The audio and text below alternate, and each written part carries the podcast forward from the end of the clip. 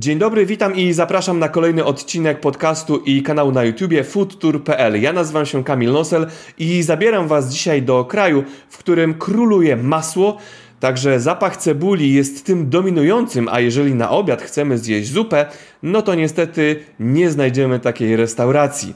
Zapraszam Was do miejsca, w którym warto zwracać uwagę na kropki czerwone i zielone. Odwiedzimy także alkoholowe centrum Indie, bo tam zabieram Was z Aleksandrą Zalewską. To jest podcast i kanał na YouTube foodtour kropka p l. Zaprasza Kamil Nossel. Dzień dobry, Olu, witam Cię bardzo serdecznie. Dzień dobry, witam, witam. Jesteś przed kolacją czy po kolacji, bo jest różnica czasu między nami, między Polską a Indiami, więc jesteś przed czy po kolacji? I już po. Mhm. Co dobrego jadłaś na kolację? Dzisiaj wciągnęłam dosę, chociaż jest to danie typowo śniadaniowe, ale jednak ja lubię o różnych porach dnia. No to rozszyfruj, co to jest dosę. To jest dosa. Dosa to jest taki w zasadzie naleśnik, dość sporej wielkości, przygotowywane z mąki, ale tak specyficznie zaprawionej mąki ryżowej, z, również z soczewicą, i z tego się robi takie ciasto, potem się to smaży i ten naleśnik jest z zewnątrz chrupki, w środku miękki. I teraz co jest w tym naleśniku, no to tu już są bardzo wiele różnych wersji. Ja jadłam akurat taki, w którym był ser, panier i różne warzywa. Mhm, czyli smakowało. Czy to jest twoje popisowe, popisowe danie, czy po prostu to kupujesz?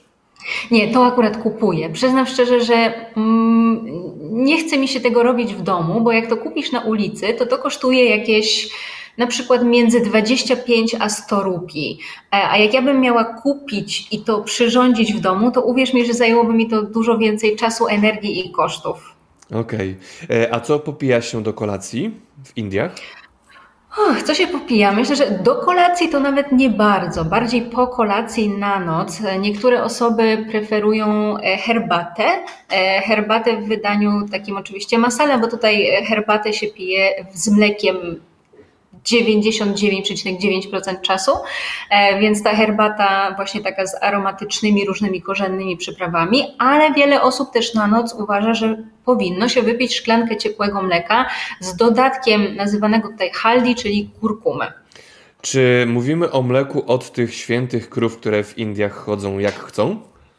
E, tak, mówimy dokładnie o tym mleku, tym bardziej, że Indie są największym producentem mleka na świecie, więc tego mleka, uwierz mi, jest tutaj pod dostatkiem. W zasadzie ono codziennie, jak sobie ustawisz tam program swój, ale codziennie jest przysyłane świeże o piąta trzydzieści pod drzwi twoje, więc masz codziennie świeże mleko, pełnotłuste, półtłuste, chude i w wielu innych jeszcze wariantach. No właśnie, chciałem zapytać o oprocentowanie tego mleka. Czy tak jak w Polsce e, mamy kilka rodzajów e, tłustości tego mleka e, i czy przebijacie Polskę pod względem, u nas jest chyba zero, dwa, trzy, sześć, no i już chyba wchodzi śmietana.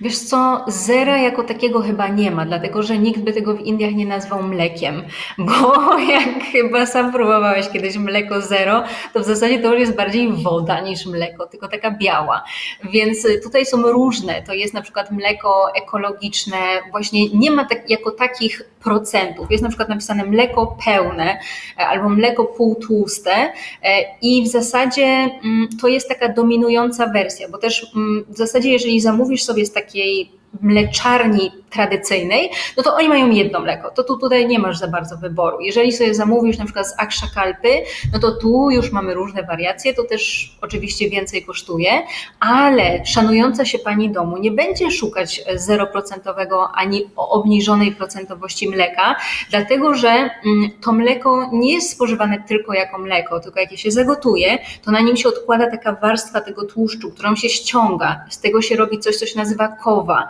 Kowa jest podstawą wielu dań i wielu deserów, więc to ci jest bardzo potrzebne. Jak na przykład odkładasz to do takiego pojemnika, to z tego się też robi to masło klarowane ghee, więc po prostu żal by było tego nie mieć. No tak. Zaczęliśmy od kolacji, no to może spróbujmy teraz przenieść się na następny dzień. Budzisz się rano. Jak wygląda śniadanie w Indiach? Jak wygląda śniadanie? To myślę, że to nie jest łatwe pytanie. powiem Ci dlaczego.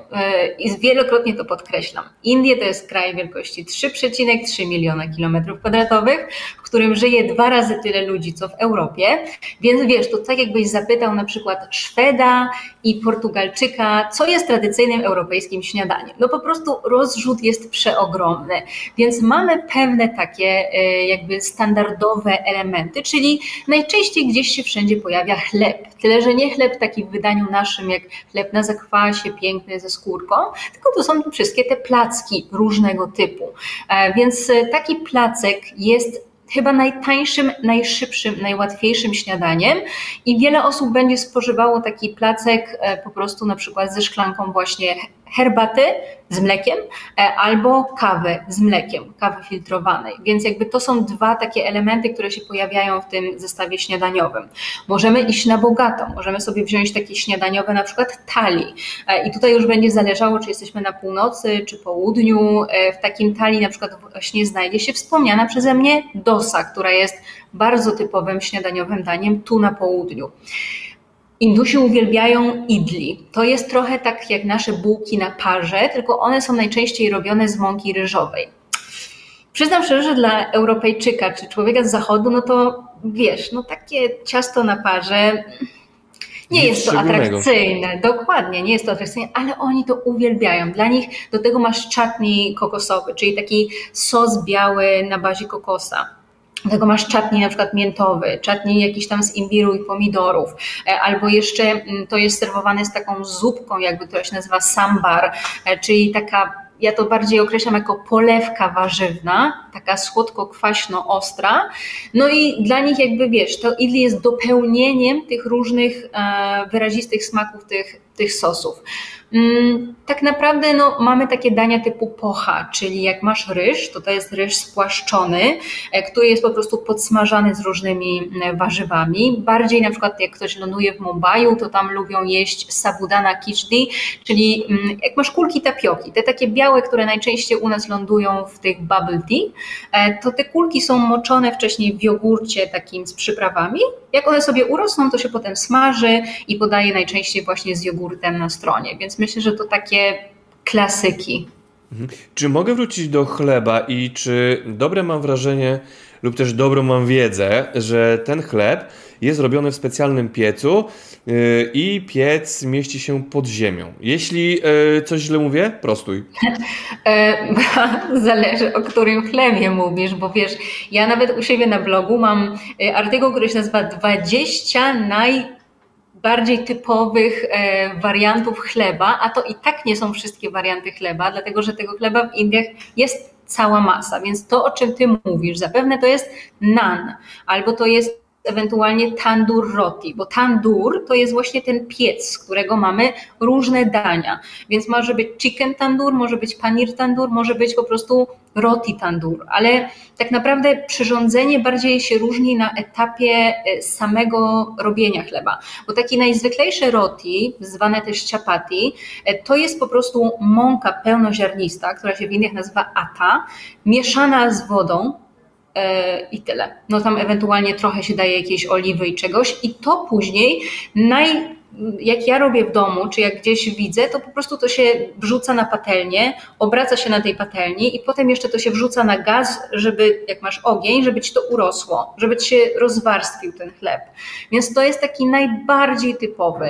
Naan z drogu to jest chleb, który jest chyba najbardziej ulubiony po prostu przez Polaków.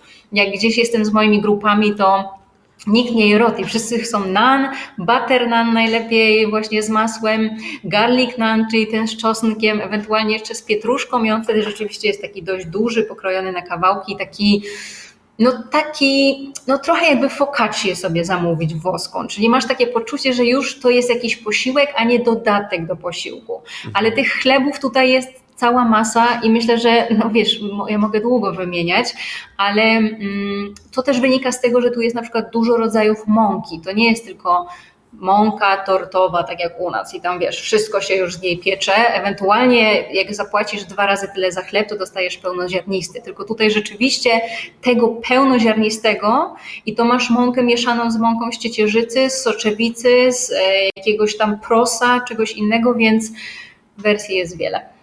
Słuchaj, zaczęliśmy od śniadania, znaczy kontynuujemy temat śniadania, a schodzimy na mąkę i e, robienie m, e, różnych rarytasów z mąki, więc e, zaraz będziemy wracać do śniadania, bo jestem ciekaw, co się jada w Indiach, oczywiście w zależności od e, regionu, ale jeszcze zapytam, czy naan e, od razu po wyciągnięciu z pieca jest tłusty, czy sprawia to polanie lub też zanurzenie tego, tego jakby placka, tego chlebka w odpowiedniej substancji, bo mm, mam restaurację indyjską za rogiem e, i kilka razy już byłem e, w restauracji indyjskiej, jadłem naan, jest smakowity, potwierdzam, też się zakochałem właśnie e, w tym chlebku, ale on zawsze jest tłusty. Pytanie dlaczego? Jest tłusty, no bo mm, najczęściej dlatego, że właśnie jak zamawiałeś, to jaki naan zamawiałeś? Oczywiście, że czosnkowy. No, no to jak masz czosnkowy, to jest, on jest na bazie butter naan, czyli po prostu oni ci to masło klarowane tam dużej ilości. Jak popatrzysz sobie na jakieś nawet reklamy w telewizji, chociaż nie jestem fanką oglądania telewizji, jak leci reklama właśnie tego masła klarowanego, które jest tutaj często używane, no bo ono ma dużo większą żywotność, ono nie musi nawet siedzieć w lodówce, no to wiesz, tutaj cokolwiek i daje się do tego wielką łychę po prostu tego, bo to nasyca cię, to cię po prostu, wiesz, wzbogaca, to ci dodaje energii na cały dzień, więc nie, da się zamówić naan, który jest bez tej tłustej e, bez powierzchni dodatku. Dokładnie, jakkolwiek to nazwiemy. Mhm. No dobrze, wróćmy do śniadania. Co jeszcze można spotkać na talerzu w Indiach, e, próbując śniadania? Wiemy, że Indie są ogromne i w każdym regionie można znaleźć coś innego. A tak przeciętnie? Tak przeciętnie to myślę, że to będzie właśnie jakiś chlebek.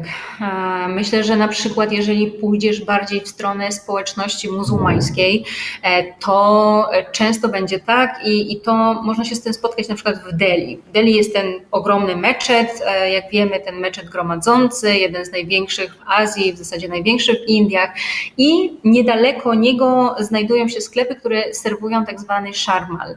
I to jest taki chleb, który oprócz tego, że jest tam standardowo mąka, woda, to też się dodaje do niego ciepłego mleka i um, właśnie masło i różne takie przyprawy typu kardamon, więc on jest taki trochę grubszy, taki ma charakterystyczny, najczęściej widelcem robią taki wzorek na nim i on jest rzeczywiście bardzo sycący i zupełnie inny w smaku niż taki zwykły właśnie jakieś roti, taki zwykły e, placek. Wbrew pozorom, na przykład no, w Indiach wiele osób też będzie jadło chleb tostowy po prostu, dlatego że jeżeli pójdziesz sobie do sklepu, to chleb tostowy, taka paczka, taka porządna paczka jak u nas, kosztuje na przykład trzydzieści pięć rupii, no to, to jest jakieś pół dolara, czyli jakieś no co, dwa pięćdziesiąt, więc wiele osób będzie po prostu robiło sobie kanapkę taką z chleba tostowego, posmarowaną masłem, z ogórkiem, pomidorem, na przykład może być też ten ser panir, więc jak najbardziej takie w miarę normalnie, powiedzmy, wyglądające europejskie posiłki też się zdarzają. Do tego może być też na przykład upma. Upma to jest znowu taka owsianka jakby, bazująca najczęściej na Um, kaszy mannej, tyle że ona jest zrobiona na słono, więc tam będą, y, mogą być orzeszki nerkowca, jakaś marchewka, pomidory, coś tam po prostu i znowu na dużej ole- y, ilości masła, ghee albo innego tłuszczu, jakaś cebula, tym bardziej, że ja Ci powiem tak, y, ja nie jestem przeciwnikiem cebuli i czosnku, zresztą u nas też się je używa, ale coś, co ja wielokrotnie podkreślam, że ja w porze śniadania, obiadu i kolacji nie otwieram okien i nie wychodzę z domu, bo po prostu panie domu ilość tego czosnku i tej cebuli, którą szczególnie tutaj na południu Indii się używa, jest tak ogromna, że po prostu zemdlałbyś od tego. Ale to jest charakterystyczne dla nich, czy to jest takie widzimisię? Nie, to nie jest charakterystyczne bardzo, dlatego że na przykład tutaj w Indiach mamy taką społeczność, która się nazywa dżinistami, czyli Jains. I to jest społeczność, która w ogóle czosnku i cebuli nie je, w ogóle. To jest jakby u nich zakazane.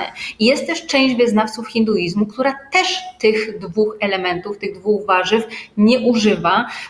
Gdzieś tam, wiesz, w tych starych pismach uważa się, że to są takie dwie rzeczy, które gdzieś ci tam podnoszą właśnie ciśnienie, gdzie ten silny zapach jakoś nie do końca korzystnie wpływa.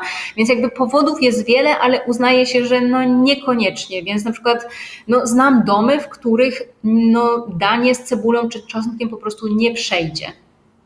Ale też są takie domy, gdzie ten zapach króluje.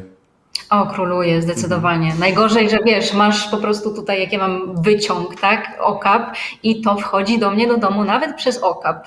Mhm. A co się pija do śniadania? No właśnie wspomnianą herbatę z mlekiem albo okay. kawę z mlekiem. To, to, teraz, to są takie dwa najpopularniejsze. To teraz opowiedz wszystkim, jak się herbatę nalewa, bo to jest odpowiedni rytuał. Oj tak, ale to wiesz co, nie jest, nie zawsze tak to wygląda, natomiast Aha. życzyłoby się, życzyłoby sobie na pewno taka, taka osobistość tutaj, żeby na górze tej naszej kawy czy herbaty była pianka. No bo ta pianka to tak dodaje jakby aromatu. Nie wiem, czy to daje, przyznam szczerze, bo rzeczywiście jak popatrzysz na tych chai masterów, którzy tam leją to z wysokości i to się po prostu wszystko, wiesz, aż dziwnie, że w ogóle trafia w ten kubeczek, który jest najczęściej takiej wielkości, no to, to, to tak, to ta pianka by była fajna, natomiast też jakby specyfika jest taka, że gdzieś tam na górze ci się po prostu robi ten kożuch, który przynajmniej u nas raczej nie jest pożądany, więc ja zawsze mam ten problem, jak gdzieś jestem i mi jest to podane, żeby tak gdzieś, wiesz, nie masz łyżeczki, ale próbujesz to gdzieś palcem małym odgarnąć, żeby ci to po prostu się nie przykleiło do ust. No tak, a też gdzieś czytałem, że mm, specjalnie leją taką kawę, herbatę z wysokości, żeby ona się szybciej ostudziła. No tak to na pewno też działa, aczkolwiek przyznam szczerze, że to nie ma dla wielu osób takiego znaczenia, dlatego że jeżeli popatrzysz na takich rzeczywiście tych tradycyjnych sprzedawców, no to okej, okay, to możesz się doszukiwać tego, dlatego że ta herbata jak jest gotowana, no to to nie jest tak jak u nas, że zaparzasz tam w jakimś, wiesz, co już z czajnika wyszło, dawno to tam temperaturę straciło. Tylko to się gotuje, gotuje się, gotuje nam te tam powiedzmy liście herbaty z tym imbirem, z tymi innymi rzeczami, to się wszystko gotuje, gotuje, potem się dolewa mleko, to wszystko musi ci wybomblować, wybomblować, więc to jest naprawdę mega gorące, ale jak popatrzysz sobie na większość stoisk sprzedających herbatę czy kawę, no to co? Oni po prostu mają, wiesz, taki termos i z tego termosu ci nalewają, więc tutaj jakby niestety tej orientalnej takiej, wiesz, nutki i filozofii w tym brakuje. No to trochę podcięłaś mi skrzydła. Ale słuchaj, jak przyjedziesz, to ja cię zabiorę w takie miejsce w Jaipurze, że zdecydowanie będzie ci się podobało. Jasne. To teraz um, użyję mojej wiedzy i powiem, że herbata w Indiach nazywa się chai. Dokładnie tak jest. Otóż to. Dobra, przejdźmy do ulicznego jedzenia, bo jesteśmy po śniadaniu, jesteśmy przed obiadem, a co można zjeść na szybko w Indiach? No i od razu zapytam o higienę robienia tychże posiłków. Jak to wygląda? Mhm. Znaczy powiem tak, obalę pewien mit, bo myślę, że mit jest taki, no, że generalnie Indie to wiadomo, brud, smród i orzeszki i w zasadzie już tylko, no nie wiem, brakuje ci, żeby ci ten szczur gdzieś wyskoczył po prostu do tego wszystkiego. Widziałam też takie nagranie nawet, gdzie ktoś mówił, a tutaj pan sobie pozbierał jakieś owoce z drzewa i teraz robi z tego soki. No nie ma nic takiego. Indie to jest kraj cywilizowany. Powiem więcej, Indie to jest kraj, gdzie cywilizacja była dużo, dużo, dużo wcześniej niż chociażby u nas w Polsce i są odpowiednie instytucje, można by je porównać do sanepidu, które są odpowiedzialne za to, żeby sprawdzać poziom bezpieczeństwa tych posiłków, które są sprzedawane. Są dodatkowo instytucje, które wydają ci pozwolenia na to, więc to, że ty masz stoisko, tudzież stragan, który może wygląda jak jakiś, wiesz, no, no nie wiem, odziedziczony po pra, pra, pra dziadku, że ledwo się porusza i jakiś jest taki odrapany. Okej, okay, ale jedzenie, które jest na nim sprzedawane, masz pozwolenie. Jeżeli masz pozwolenie, to znaczy, że ktoś sprawdził, co ty sprzedajesz i jeżeli tam rzeczywiście stoisz i sprzedajesz, powiem ci jedną rzecz. Jeżeli to by było szkodliwe, to myślisz, że on by tam dalej stał? No to po prostu nikt by do niego nie przychodził. Bo ludzie by nie kupowali, raz by się zatruli, raz by coś było nie tak, fama by poszła wszędzie i jego biznes by był w zasadzie skończony. Więc z punktu widzenia na pewno Europejczyka trzeba być trochę bardziej uważnym. Ale jak popatrzysz sobie na dania street foodowe, to one najczęściej są smażone, pieczone, grillowane, więc w tym procesie gotowania no wszystko się tam zabije. Natomiast są dania street foodowe, na przykład jest danie, które się nazywa pani puri. Pani puri to jest, stoi najczęściej taki pan, ma taki wielki stos takich kuleczek z ciasta. To są takie, one są w środku puste. I te kuleczki mniej więcej są takiej wielkości i on, to są wcześniej, jest tak, że takie placuszki jakby są, to się smaży na głębokim tłuszczu, to ci rośnie, robi się chrupkie. On wybija w tym dziurę palcem. Do tego potem wkłada taką mieszankę, najczęściej to są ziemniaki ubite z ciecierzycą i do tego na przykład trochę cebuli, posypuje jakimiś przyprawami i zalewa to taką wodą zieloną.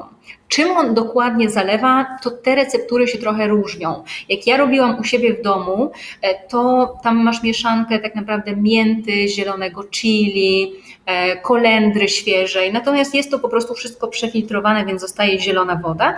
On to zalewa i najczęściej widzi się osoby, które stoją z takim małym talerzykiem i on ci daje, bo to powiedzmy trzydzieści rubli kosztuje pięć sztuk, więc on ci to daje na świeżo i ty to musisz od razu zjadać, żeby ci to nie rozmokło, nie rozpadło.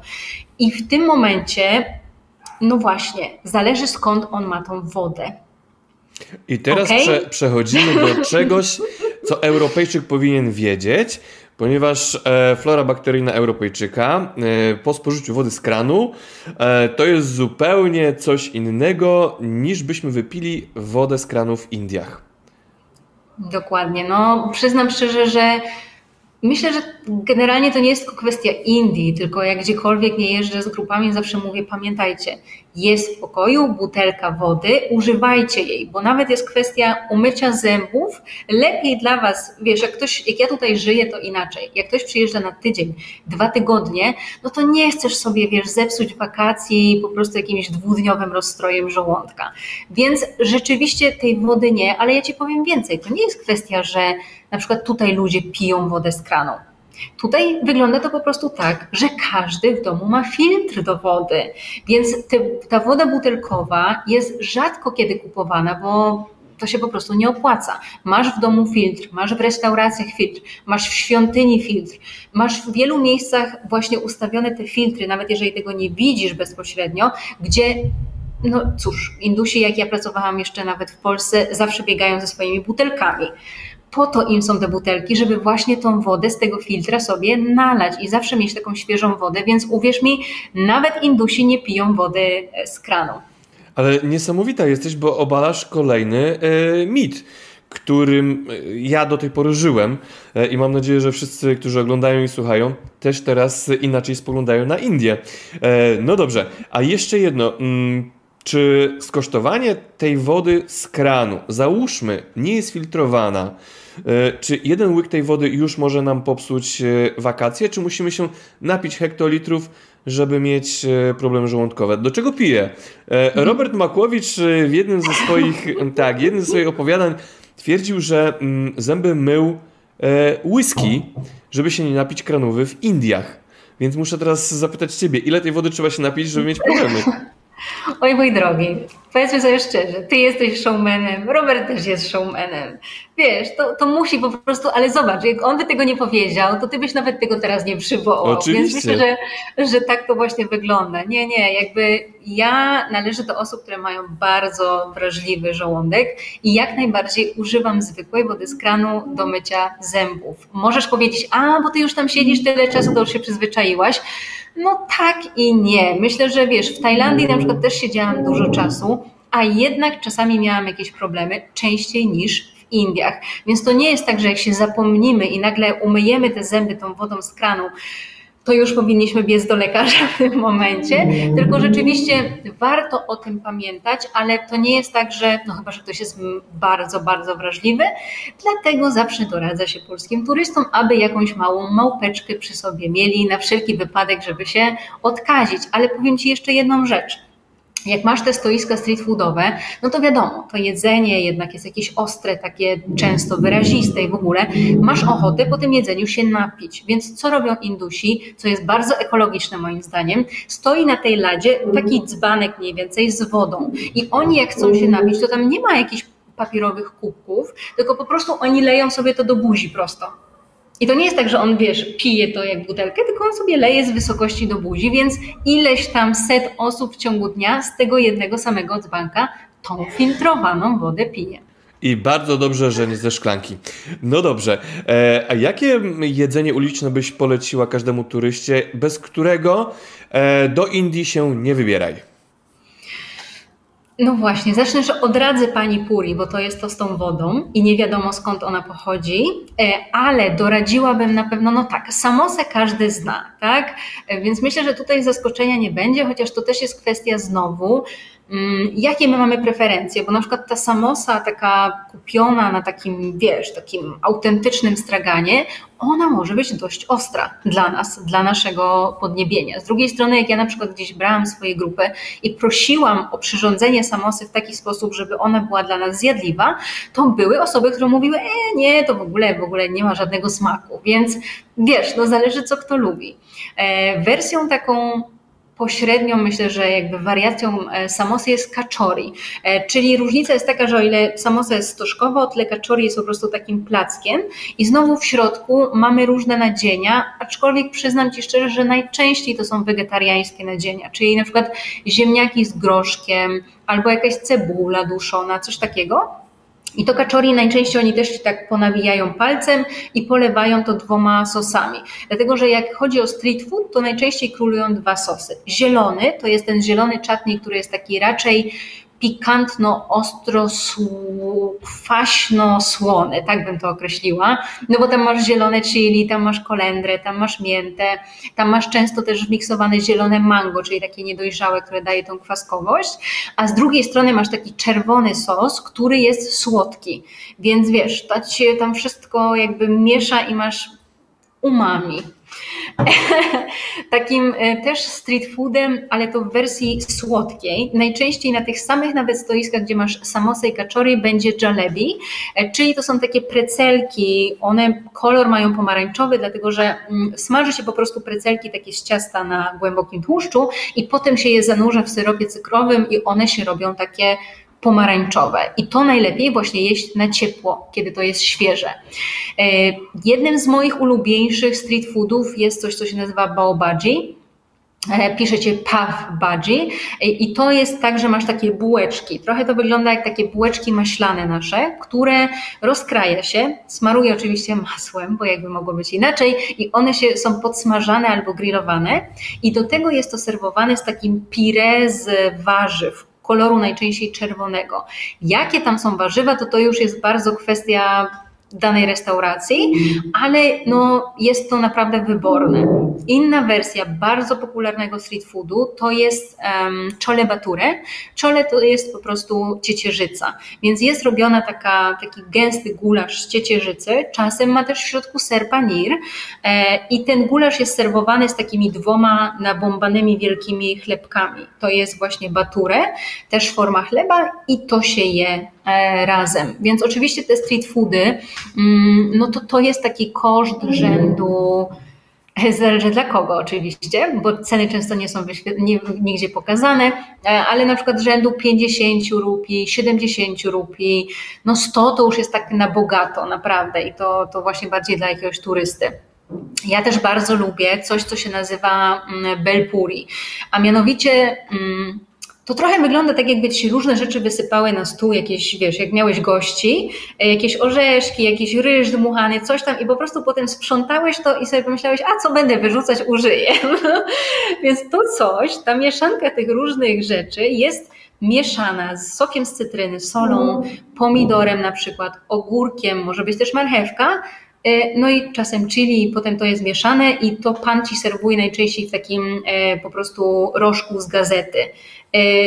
Czasami się zdarza, że z łyżeczką plastikową, aczkolwiek częściej po prostu z takim kartonikiem zamiast łyżeczki. Mhm. I teraz przepraszam, jak będę ignorantem, ale obal proszę mit. W Indiach jemy dłońmi? Możemy jeść dłońmi, co nie oznacza, że wszyscy jedzą. Wręcz wszystko zależy, w jakim się obracasz środowisku. Powiem tak, jak um, pojedziesz gdzieś na wieś, na prowincję e, albo do osób, które pochodzą z takich jakby gdzieś terenów, to rzeczywiście szuflują ręką. Natomiast jak gdzieś jesteś w jakiejś restauracji, no nie wiem, wiesz, restauracji to jest cała masa, typu jakieś włoskie, meksykańskie i cała reszta, no to raczej wszyscy używają normalnie sztućców, więc to bardzo zależy. Tak naprawdę z punktu widzenia niektórych dań po prostu wydaje się to niewygodne, no bo jak masz taką dosę, no to jedz ją nożem i widelcem, to tak jak jedzenie pizzy nożem i widelcem, no wiesz, takie przekombinowanie trochę, więc są dania, które rzeczywiście musisz zjeść ręką. Są rzeczy takie jak idli, które no bardziej musisz zjeść łyżką, no bo jak wsadzisz to do tego sosu, do tej zupy, no to nie wyjmiesz tego, bo ci się to rozpadnie w tej dłoni. Ale wiele osób lubi, zwłaszcza z tego starszego pokolenia, lubi jeść ręką, lubi jeść dłonią, więc po prostu sobie ryż miesza z tymi różnymi rzeczami, które tam są podawane i je ręką. Mhm. E, czy jeszcze coś a propos street foodu e, tutaj chcemy dorzucić, czy możemy już przejść do obiadu? Myślę, że wiesz co, możemy przejść do obiadu, chociaż powiem Ci, że ten street food, on bardziej niż przed obiadem, to przed kolacją się go tutaj zajada, bo tego street foodu, wiesz, jest tyle i, i tyle różnych regionalnych wersji, że no myślę, że może by cały program po prostu robić tylko o street foodzie indyjskim, a to też nie o to chodzi. To są takie podstawowe rzeczy, które myślę, jak się jest w Indiach, to trzeba by to spróbować. To jeszcze zapytam, kończąc temat street foodów. Jak jest przyprawiony? Na słodko czy wręcz pikantnie? Zależy co. No bo jeżeli masz na przykład to baobadzi, no to ono będzie takie raczej pikantne, ale nie, że jakieś musi być bardzo ostre. Chole bature w zasadzie jest rzadko kiedy ostre, bo ono jest serwowane najczęściej na stronie takie ma przysmażone chili, więc możesz sobie to dojeść, te, tego, tej ostrości. No znowu, samosa, kachori, w zależności od tego, kto robił e, to wnętrze, ten farsz i czy polejesz więcej zielonym, czy bardziej czerwonym, więc no To, to już jest bardzo też znowu kwestia personalna i regionalna. Okej, okay, pytałem dlatego, bo w Tajlandii trzeba zaznaczać, czy chce się bardzo przyprawione, czy też mniej przyprawione, bo no tam zasadniczo e, jedzą na ostro. E, no tak jest, tutaj też tak jest. I, I wiesz, ja zawsze mówię, że to wynika jakby w naturalny sposób z historii, kultury, że jednak wiesz, jak gdzieś tam tej wody nie było jeszcze filtrów do wody, no to łatwiej było zjeść ostry posiłek, który tą wodę ci przefiltrował po prostu, żebyś się nie zatruł, żebyś nie miał problemów jakichś żołądkowych. Także tak, zdecydowanie myślę, że jeżeli mamy taką możliwość, jesteśmy w restauracji, gdzie można taką prośbę zgłosić, chociaż na straganie street foodowym to będzie może ciężkie, to mówmy, że chcemy mało ostre albo średnio ostre albo nieostre, bo jeżeli oni ci to dadzą w takim standardowym wydaniu, to może być dla ciebie za ostre. Okej, okay, rozumiem. Przechodzimy do obiadu e, i tutaj przy obiedzie dzieją się, można powiedzieć, kulinarne cuda. E, wiem, bo e, uwielbiam mango e, z kurczakiem, które serwuje nasz tutaj lokalny e, mieszkaniec Indii e, i naprawdę jest to świetnie, świetne, świetnie podane. I teraz pytanie, e, co rekomendujesz do m, takiego dania z sosem mango utopionym w środku kurczakiem? Bardziej e, placki czy bardziej ryż? Ojejku, wiesz co, to jest takie, powiem Ci, że nawet nie wiem, z którego regionu pochodzi ten Twój pan Indus, że, że mówimy o, o takim sosie z mango, bo no nie kojarzę nawet za bardzo takiego dania. Myślę, że no, to już jest jakaś oryginalna wersja czegoś, ale może jeszcze odkryję to. Więc myślę, że w zależności gdzie. Jak będziesz na południu i zapytasz kogoś na południu Indii, to oni ci powiedzą tylko ryż. A tutaj nie ma posiłku bez ryżu. Jak nie ma ryżu, to nie ma posiłku. Natomiast jak będziesz na północy, to ci powiedzą, że bardziej z plackiem. Z ciapati, z roti musi być coś, bo oni zdecydowanie bardziej preferują chlebki. No to teraz opowiedz wszystkim, co się jada w Indiach na obiad. No właśnie, i jakby tutaj od razu odpowiem, co się jada na kolację, bo jakby obiad i kolacja się mogą niewiele między sobą różnić. Powiem Ci więcej. Mimo tego, że oczywiście jest wiele pań domu, które pewnie gotują trzy razy dziennie, to z doświadczenia wiem, że na przykład tak, niektóre panie domu to w ogóle mają kucharza. Więc on przychodzi raz dziennie, ugotuje i, i tyle, i idzie dalej.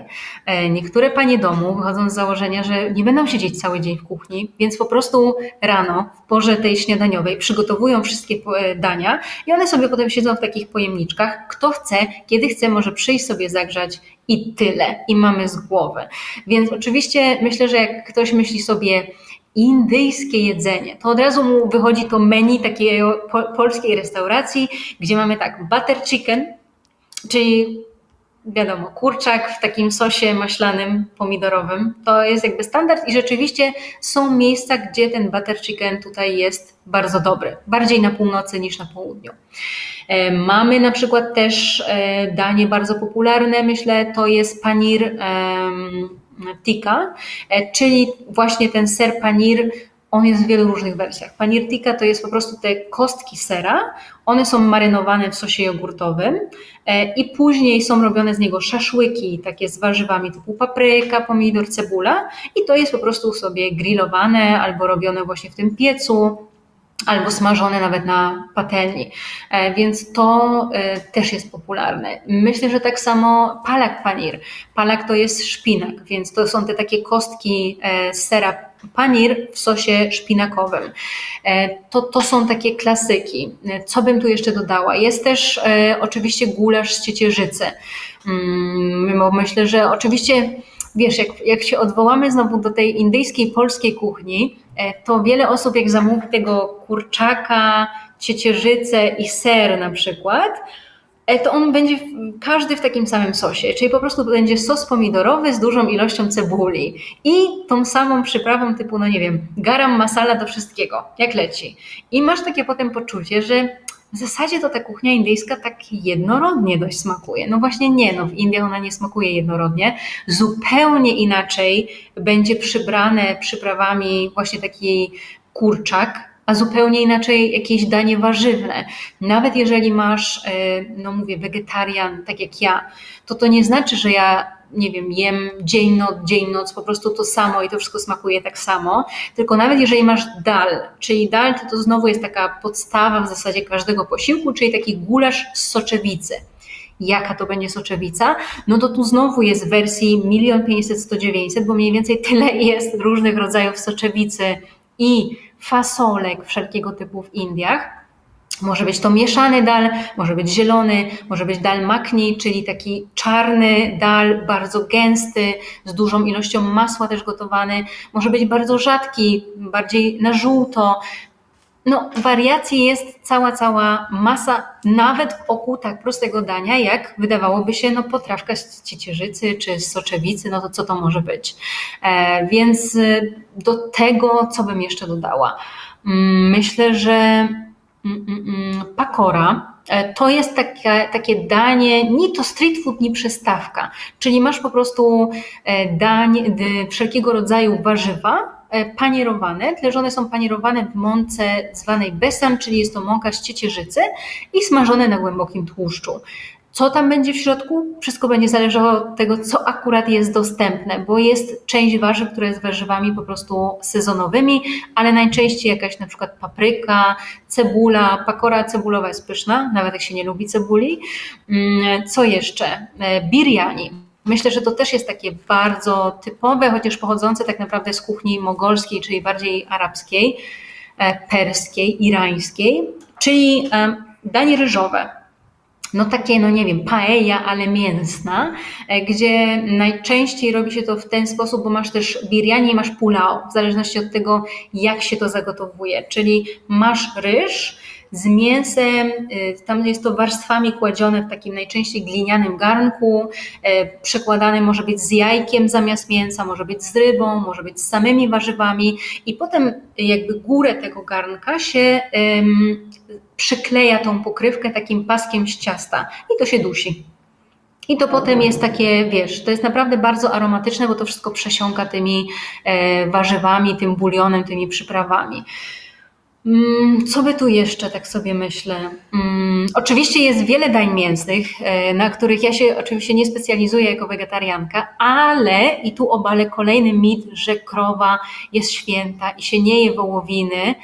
No nie, je się, je się wołowiny. Oczywiście jest wiele stanów, które mają zakaz spożywania wołowiny, ale jest wiele miejsc, gdzie, no tak jak Kerala chociażby, gdzie jest takie bardzo tradycyjne keralskie danie, to jest właśnie takie, taki gulasz z wołowiny. Więc to nie jest tak, że nikt rzeczywiście tej krowy, chociaż jeżeli nie krowa, to na przykład może być bawół wodny, bo ktoś uzna, że bawół wodny krową nie jest, więc jego też można zjeść i to też będzie się nazywało beef, więc trzeba być czasami uważnym, co tam się akurat zamawia. Chciałbym Cię zapytać, jaka jest różnica między krową a bawołem w smaku, no ale szanuję, że jestem wegetarianką, więc w porządku, tematu nie było. E, proszę powiedz mi, czy nie powiedziałaś o zupie, bo w Indiach czegoś takiego jak zupa w Europie nie funkcjonuje? Trochę tak. Jakby wiesz, my mamy taką tendencję do tego, że tą przystawką gdzieś tam do nas jest ta zupa. Natomiast tutaj jako takich zup za bardzo nie ma.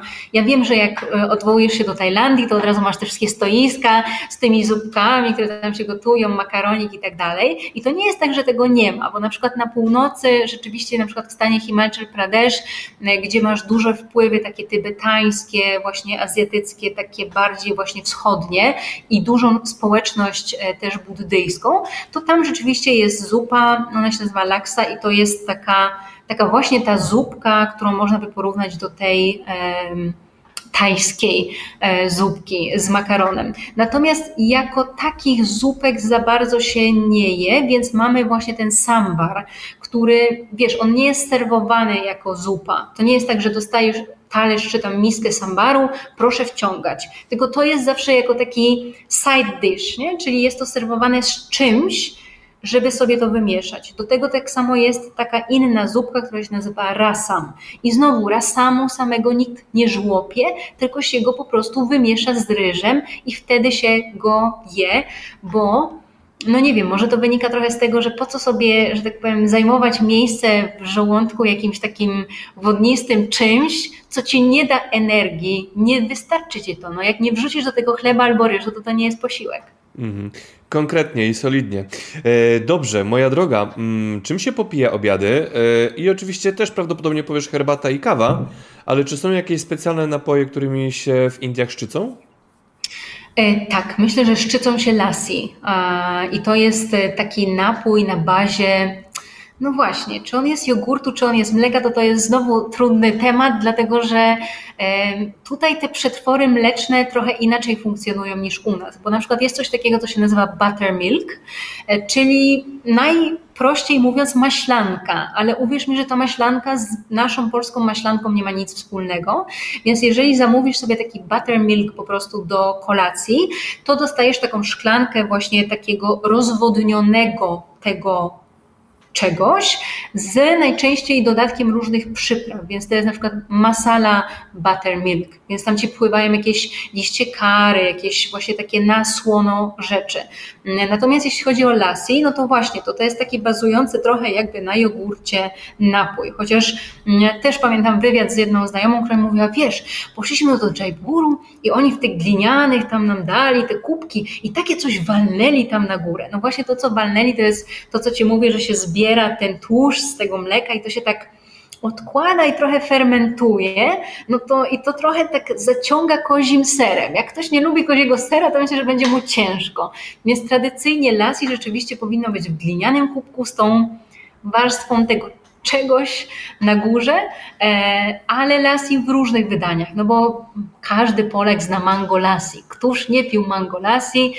No właśnie, tylko mango jest owocem znowu sezonowym w Indiach, więc to nie jest tak, że my przez cały rok możemy pić mango lassi, tylko jest ten okres powiedzmy od kwietnia tak naprawdę do września, gdzieś tam, gdzie to mango lassi możesz trafić, no a potem no to takie najbardziej tradycyjne jest zwykłe, ale masz takie lassi shops, czyli miejsca, gdzie po prostu idziesz i oni ci z wszystkim, co będziesz chciał, to ci tam wymieszają. Tak samo są po prostu soki i koktajle owocowe wszelkiego typu, dlatego że w Indiach jest masa owoców różnego typu, tropikalnych i mniej tropikalnych, w zależności znowu gdzie jesteśmy w tych wielkich Indiach, więc na przykład może być to sok jabłkowy, może być to sok pomarańczowy, może być to sok z arbuza bardzo często, bo arbuz jest w zasadzie cały rok, może być to sok z ananasa, może być po prostu jakaś mieszanka tego wszystkiego. Tutaj no znowu opcji jest wiele. Do wyboru, do koloru. No dobrze, przejdźmy do deserów, a po deserach będą alkohole, więc powiedz mi, czym się szczycą Indie, jeśli chodzi o słodkości? Oj no, powiem Ci, że jakbyś wszedł do takiej tradycyjnej indyjskiej cukierni, to w zasadzie nie wiesz, gdzie oczy podziać, bo wiesz, polska cukiernia, no to masz jakieś takie ciasta, w zasadzie te kremy i tak dalej, no nie wiem, zawsze moja babcia mówiła, lepiej weź szarlotkę, bo te kremy to nie wiadomo ile już leżą, no, trochę na tej zasadzie. No to w Indiach nie, tutaj właśnie mamy bardzo duży wybór i myślę, że im bardziej nowoczesna jakaś cukiernia, tym więcej będzie opcji. Są oczywiście takie tradycyjne klasyki i takim klasykiem na przykład będzie gulab jamun. I gulab jamun to są takie kuleczki, takiej wielkości mniej więcej, które są um, przygotowywane um, tutaj z najczęściej mleka, mleka w proszku, może być też tego, trochę tego panir, ale nie jako takiego, czyli takie mleczne kulki, trochę takie ciastowate, które potem są maczane w tym syropie cukrowym i one najlepiej smakują serwowane na ciepło. Może być też rasgula, no to rasgula to już jest bardziej takie właśnie z tego sera panir zrobione, chociaż to jest, ma bardzo lekką teksturę, w zasadzie tego sera tam nie czujesz i to znowu będzie serwowane w takim syropie cukrowym.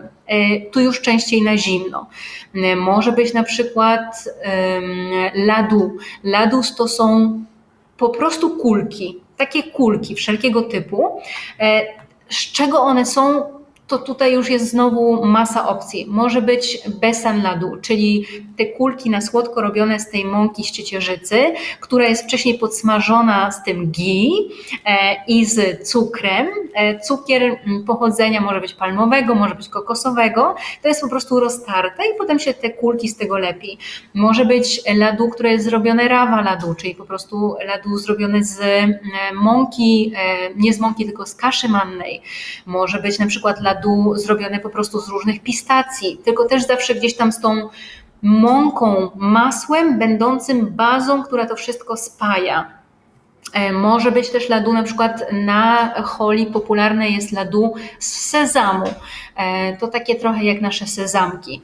Mamy też takie bardziej orzechowe smaki i tutaj najczęściej to jest chiki. I chiki to są, jak masz taki batonik orzechowy, gdzie te orzechy różne są połączone miodem albo właśnie jakimś takim syropem. Taki twardy batonik orzechowy. To mogą być orzechy narkowca, to mogą być migdały, to mogą być po prostu fistaszki najtańsze, w zależności co akurat jest dostępne. Natomiast najczęściej używanym cukrem jest cukier nazywany jaggery, czyli to jest cukier trzcinowy. Ewentualnie niektórzy też robią jaggery z właśnie jako ten cukier palmowy.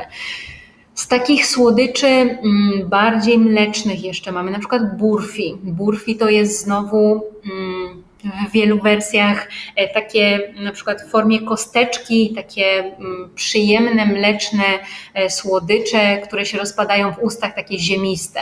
Może być na przykład też kir. Kir to jest taki bardziej mm, pudding, powiedziałabym, albo taki jak babcia gotowała ryż na mleku, wiesz, albo makaron na mleku. To coś w tym deseń, tylko że specyfiką tych, większości tych słodyczy jest to, że do nich się dodaje sporo tych przypraw, czyli na przykład kardamon. Kardamon jest w większej ilości tych dań. Mogą być też płatki róży, które są gdzieś dodawane. Może być też trochę kakao, aczkolwiek te słodycze z kakao to jest taka już, taki bardziej już wymysł współczesny. Te tradycyjne takie smaki na przykład to są też halwy, czyli no hałwę na pewno każdy kojarzy, z halwą, tą, która jest tutaj, nie, niewiele ma to wspólnego. Zresztą hałwa, jak ktoś wie z Turcji, to jest danie takie, wiesz, pogrzebowe, a tutaj halwa to jest po prostu słodycz, Z czego on jest zrobiony? Może być na przykład zrobiony z marchewki, dlatego że my zimą mamy taką czerwoną marchew, która jest bardzo słodka i to się po prostu odpowiednio długo gotuje z cukrem i robi się z tego słodycz zwany właśnie halwą. Może być to właśnie też na bazie kaszy mannej, może być to też na bazie, no właśnie ostatnio miałam dyskusję, czy to jest soczewica mung, czy to jest fasola mung, ale mung dal i znowu coś, co wydawałoby się, że jest, no jak to, soczewica i do słodyczy, no właśnie, dodaje się do tego pistacje, przyprawy, gotuje się i mamy halwę. Ale mi zrobiłaś smaka teraz, niesamowite. A jaką masz ulubioną słodycz w Indiach? Myślę, że moją ulubioną jest chyba... Wiesz co, ja nie jestem słodyczowa za bardzo, ale ja lubię na przykład coś, co się nazywa peda i to są takie, kształt jest różny tego, ale właśnie takie mleczne kulki, takie nie za słodkie, bo wiele tych słodyczy jednak jest, wiesz, bardzo mocno słodka, bo, bo, bo tu nie chodzi o to, żeby zjeść kawał ciasta, tylko o to, żeby zjeść takie małe ciasteczko i już się czuć po prostu nasyconym. Mhm. To jeszcze zapytam, kończąc wątek słodyczy, jaka jest przeciętna cena takich słodyczy? Trzeba wydać majątek, czy na, dla każdego jest dostępna, jeśli chodzi o, o, o portfel i o zawartość tego portfela? Czy to jest cenowo przystępne? Wiesz co, to zależy, bo na przykład jeżeli ktoś sobie pójdzie na taki stragan street foodowy, gdzie serwują jalebi, to myślę, że jest w stanie sobie zjeść takie słodkie, świeże, ciepłe jalebi za na przykład dwadzieścia rupii, co wydaje mi się, że nie jest wygórowaną jakąś ceną. Jeżeli pójdziesz do takiej bardziej wyszukanej cukierni, gdzie masz te słodycze, no to cenowo to się bardzo różni, bo to jest w granicach na przykład siedemset rupii za kilogram.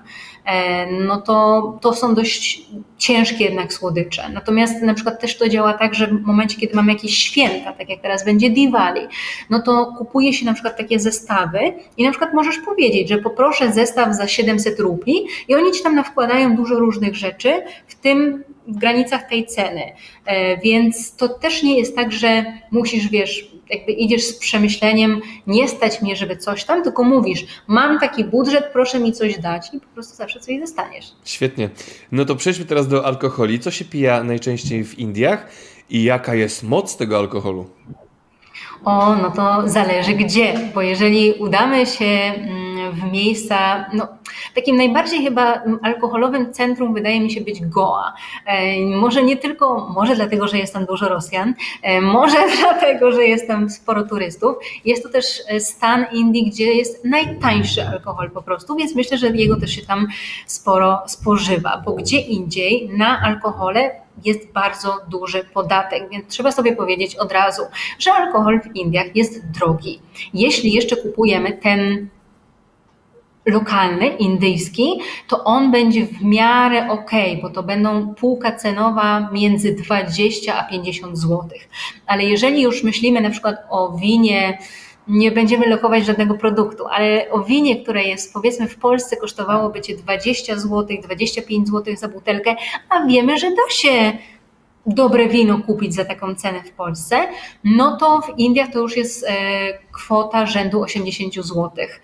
Jak już mówimy o jakichś cięższych trunkach, typu właśnie jakieś whisky, wódki, inne rzeczy importowane, no to ten narzut jest rzeczywiście bardzo duży. Stąd też wiele osób, jeżeli ich nie stać na to, żeby sobie po prostu pójść do sklepu, no to robią sobie różne wersje swoje w domu.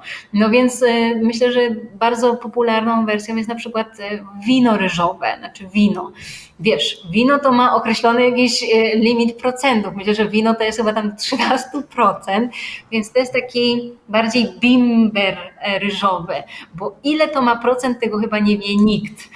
Podobnie jest na przykład z alkoholem, który się robi, jak masz orzechy nerkowca, one rosną w takich jabłkach. Tak. No więc jak jest to jabłko nerkowca, to z tego jabłka nerkowca oni też robią alkohol. Więc tutaj znowu, to też jest bardziej taki bimber niż, niż wino. Może być też na przykład z czego jeszcze? Tak, to, to są takie ryżowe albo o z palmy. To, to jest też w całej Azji generalnie, że po prostu skrapla się ten sok z palmy i to się potem fermentuje. I znowu tutaj chyba nie ma górnej granicy, ile procentów to może zawierać. Natomiast oczywiście tak, są wina jak najbardziej. Tych marek indyjskich jest cała masa. Takie najpopularniejsze to jest marka Sula, która nawet tutaj niedaleko Bengaluru, po drodze do Mysuru ma win, winiarnię. Winiarnię bardziej mówię typowo niż plantację czy uprawę, dlatego że mm, tu nie jest klimat za bardzo na wzrost winogron. Oni mają bardziej w stanie Maharashtra, w Nasiku tam swoje uprawy, natomiast tutaj rzeczywiście masz całe przetwórstwo tego wina i ono, no tutaj już masz całą gamę od czerwonego Sauvignon, um, przepraszam, Cabernet, Shiraz, przez właśnie jakiś Sauvignon Blanc, przez jakieś inne wariacje typu Chardonnay, przez wina musowane, przez rosé. Co kto lubi, czy bardziej cięższe nuty, lżejsze, to wszystko się znajdzie. No bo mówię, takie przyzwoite wino importowe, no to jeżeli za takie wino tutejsze zapłacimy powiedzmy siedemset osiemset rupii za butelkę, no to za takie importowe musimy liczyć przynajmniej tysiąc czterysta rupii. Rupie się mniej więcej w tej chwili dzieli przez dwadzieścia w stosunku do, do złotówki, także to są dość wysokie ceny, ale niezależnie od tego, jakie są te ceny, to tak, w Indiach pije się alkohol, spożywa się go nawet całkiem dużo, powiedziałabym. Wręcz wiele osób uważa, że powinien być zakazany i w wielu miejscach jest. Dlatego, że są stany, które po prostu mają całkowity zakaz sprzedaży alkoholu. Wiadomo, zawsze się gdzieś spod lady coś znajdzie, jak wszędzie na świecie, jak się jest zaradnym, ale rzeczywiście na przykład albo są miejscowości, tak jak Rishikesh, czyli stolica jogi światowa, gdzie też tego alkoholu nie dostaniesz. Do tego mamy limit znowu wiekowy. Też on jest ustalany stanowo, więc może być to osiemnaście lat, ale to jest dosłownie w trzech miejscach, reszta ma dwadzieścia jeden. Są też stany, które sprzedają alkohol od dwudziestego piątego roku życia dopiero. Żeby cię to nie zwiodło, że myślisz sobie, ojej, jacyś to abstynenci, jak to tak w ogóle i tak późno zaczynają. No nie, bo, bo znowu jak się poczyta trochę w internecie, to się okazuje, że nawet nastolatkowie, tacy rzędu trzynaście czternaście zaczynają już pić i e, po prostu jakby różnica jest taka, że rodzice tutaj mają świadomość, wolę dać mojej córce, synowi w domu, żeby napił się ten kieliszek wina do obiadu, niż żeby gdzieś po ulicy, po kątach, pod mostem siedział i coś skądś nie wiadomo jakiego pochodzenia po prostu pił i e, się żulił. Jasne. A cena piwa, jak się kształtuje w Indiach i czy jest jakaś marka e, stricte piwowarska w Indiach? Oj tak, są, są. Myślę, że taką najbardziej charakterystyczną, tradycyjną, popularną jest Kingfisher. Nie wiem, czy mogłabym to tak porównać, ale powiedzmy, że do tyskiego polskiego. Jak zapytasz kogoś, jakie pijesz piwo, to ci powie Kingfisher. To to, to to mniej więcej jest taka półka.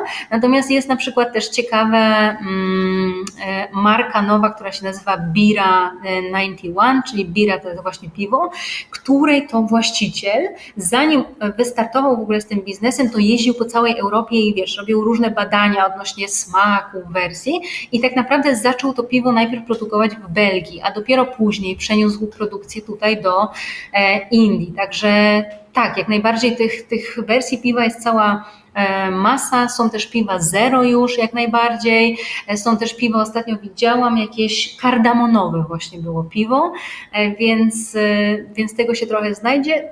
I mamy też takie typowo restauracje, które są takimi browarami, gdzie idziesz właśnie po to piwo takie świeże. Wow. No dobrze, to przejdźmy teraz do sklepów i do zaopatrzenia tychże sklepów.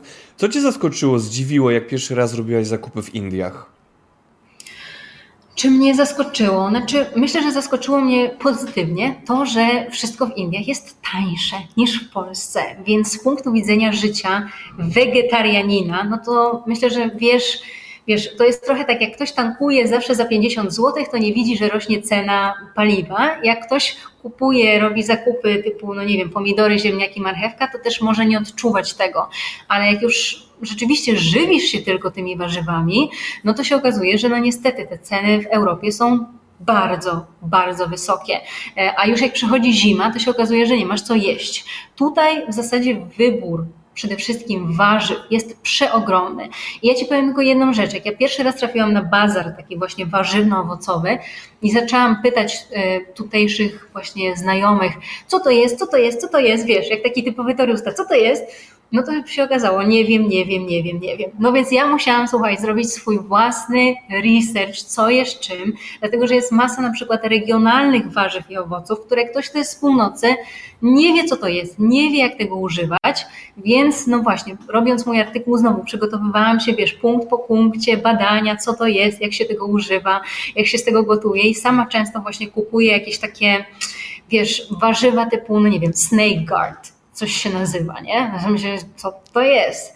No i teraz wiesz, masz całą procedurę, że to powinnaś obrać, wcześniej namoczyć w nocy z solą, żeby to straciło zapach. Jest na przykład bitter gourd, czyli to jest przepękla. To są takie takiej wielkości albo trochę większe, takie bardzo chropowate, często nazywane w Azji gorzkim melonem. To jest bardzo gorzkie warzywo, ale o bardzo dużej zawartości, no właśnie, czego? Nie wiem czego, ale są zdrowe dla diabetyków, więc tutaj generalnie ktoś, kto ma takie problemy zdrowotne, wyciska sok z tego i pije ten okropnie gorzki sok na czczo i tym się leczy. Wow, niesamowite. Dobrze, a gotowe produkty w sklepach można e, kupić i jest tego sporo, bo teraz w Polsce zaczynamy mieć rozkwit. Na przykład e, idziesz sobie do najmniejszego sklepu i możesz sobie kupić w plastikowym opakowaniu komplet pierogów, które możesz później do mikrofali wrzucić i zjeść. No właśnie, wiesz co, nie, nie jest tak. Myślę, że to jest kwestia kulturowa znowu. My żyjemy w takim świecie, gdzie wiesz, szybko, trzeba, już, tu, nie mam ochoty gotować, nie mam czasu gotować, muszę do pracy, muszę coś tam, tu dzieci, tu szkoła, tu jeszcze pięćset innych zajęć, a tu jednak żyjemy w rodzinach dwupokoleniowych, trzypokoleniowych, gdzie jest zawsze jakaś mama, babcia, ciotka, siostra, ktoś, kto gotuje, albo... albo po prostu kucharz, który nam gotuje. Więc po co mamy, no nie wiem, kupować jakieś takie gotowe, niezdrowe, nie wiadomo co tam jest, jak możemy po prostu, no nie wiem, pójść sobie na rzeczywiście jakieś, jakieś restauracje, jakiś stragan, gdzieś sobie to kupić świeże, ciepłe, przyrządzone, albo no właśnie ugotować sobie na zapas i jeść w domu takie świeże. Jakby wystarczy popatrzeć na przykład na kwestię stacji benzynowych. Trywialna rzecz. W Indiach Shell jest jedyną siecią stacji benzynowych, która ma sklepy. Indian Oil, czyli taki jakby polski Orlen, miał kiedyś i przestał je mieć, bo się okazało, że Indusi nie mają kultury jedzenia, na przykład kupowania jakiegoś, nie wiem, hot doga, kanapki czy czegoś tam, dlatego że każdy tu zawsze nosi swoje jedzenie. Jak pojedziesz pociągiem, polecisz samolotem, nie wiem, gdziekolwiek się przemieszczasz na jakichś odległościach, każdy ma swoją wałówę z domu. Po prostu. Chlebki, warzywa, to, tamto, zawsze w wielu różnych wydaniach, to nie jest, wiesz, no, jak u nas kawa nosa, jajko gotowane, otwórz to potem w pociągu, niech wszyscy umierają, tylko rzeczywiście to są takie dania, które... no nie zabiją współpasażerów, ale no są bardzo smakowite i takie, że nawet jak je jesz na zimno, to też nie ma z tym problemu. Nie mówiąc o tym, że wiesz, to też jest kwestia, że nawet w pociągach tutaj jest przeważnie, to są długie trasy, wyżywienie, pełne wyżywienie. Herbata, kawa cały czas, nawet za darmo, więc z tym też nie ma problemu. To rodzi mi się moje ulubione pytanie. Czym Twoim zdaniem pachną Indie? Jaki jest charakterystyczny zapach, gdzie wysiadamy z samolotu i od razu w nasze nozdrza i wiemy, że jesteśmy w Indiach? Wiesz co, to jest tak, no myślę, że ja z kimkolwiek nie rozmawiałam, to każdy mówi, wiesz, ten taki charakterystyczny zapach, ale powiem Ci, że ja tego już nie czuję. Ja, ja próbowałam sobie kiedyś właśnie wrócić do tych czasów, jak pierwszy raz wylądowałam w Indiach, co czułam, i nic takiego mnie nie uderzyło, aczkolwiek prawda jest taka, że to też zależy, na którym lotnisku lądujesz, jaka jest pora dnia, bo jeżeli na przykład lądujesz w środku nocy, no to myślę, że jedynym zapachem, jaki poczujesz, to będą po prostu zapachy, nie wiem, paliwa, które się unoszą. Ale jeśli jesteś gdzieś w ciągu dnia, to może się okazać, że właśnie jest otwarta cała masa tych sklepików serwujących lokalne posiłki, więc te wszystkie, wiesz, zapachy słodkie, słone, kwaśne, ostre i różne inne się mieszają. Więc taki chyba najbardziej charakterystyczny zapach to jest właśnie zapach jedzenia indyjskiego, który gdzieś tam się unosi, bo Indusi uwielbiają jeść i dla nich po prostu, wiesz, każda okazja do jedzenia to jest dobra okazja. Olu, to jeszcze na zakończenie. Sprzedaj proszę wskazówki wszystkim turystom, którzy wybierają się do Indii, chcą dobrze zjeść. Na co powinni zwrócić uwagę? Myślę, że tak. Trzeba zwrócić przede wszystkim uwagę na kropki. Kropki dwie, czerwone kropki i zielone kropki. Już widzę twoją minę w ogóle, co ona opowiada, już jej się kręci w głowie po tym wywiadzie.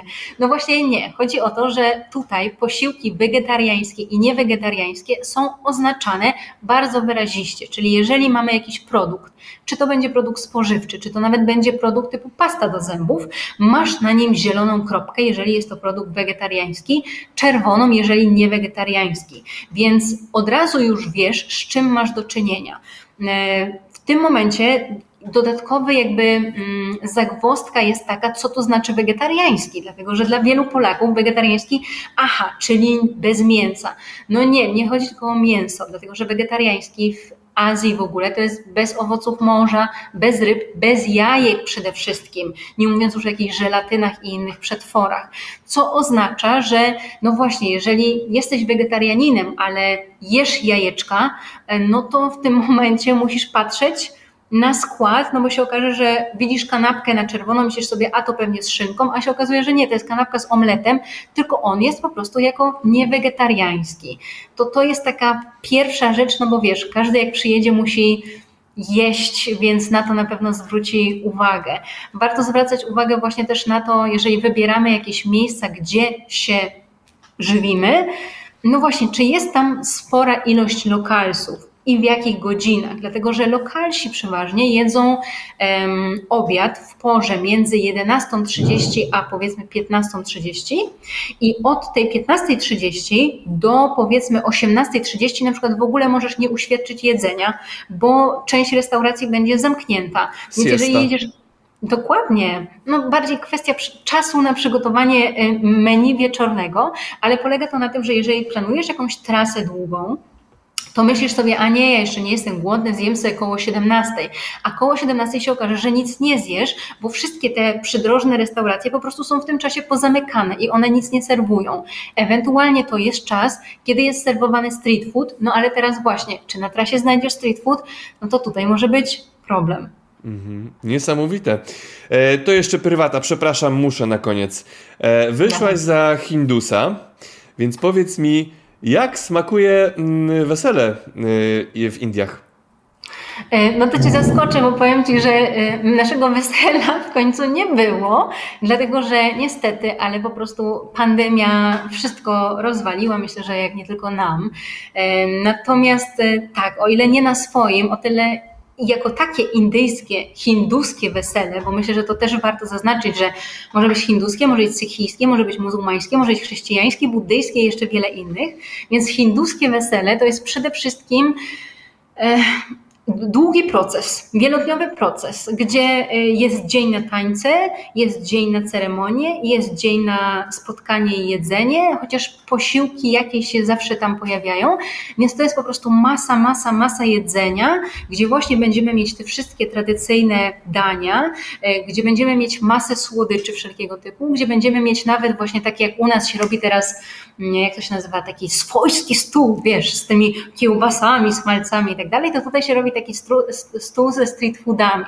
Więc te wszystkie pani puri, te rzeczy, które nie do końca można, wiesz, być pewnym na ulicy, no to tutaj są przygotowywane przez szefa kuchni, który po prostu to serwuje. No i teraz jest kwestia, bo na przykład wiele osób w tej chwili decyduje się na śluby tak zwane destination wedding, czyli gdzieś wyjeżdża w Indiach, poza Indie, a co za tym idzie, są osoby, które na przykład nie są w stanie sobie pozwolić na to, żeby zabrać swoich gości, nie wiem, do Grecji albo gdzieś, wiesz, do Włoch, jak, jak jakaś gwiazda Bollywood, no więc wtedy po prostu prosisz na przykład szefa kuchni, żeby część tych dań przygotował włoskich, czyli zrobił ci jakieś spaghetti, albo zrobił ci jakieś, no nie wiem, inne danie, jakieś regionalne, europejskie, bo takie dania, wiesz, jakby podnoszą status twojego posiłku, tak jak posiadanie białego człowieka na weselu też podnosi status twojego wesela.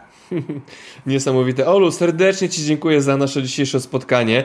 Zrobiłaś no, mega smaka na Indię. Mam nadzieję, że jak już całe szaleństwo związane wiadomo z czym minie, to udam się do Indii i posmakuję tego kraju i będzie tak wspaniale jak w twojej opowieści, którą dzisiaj nam zaserwowałaś.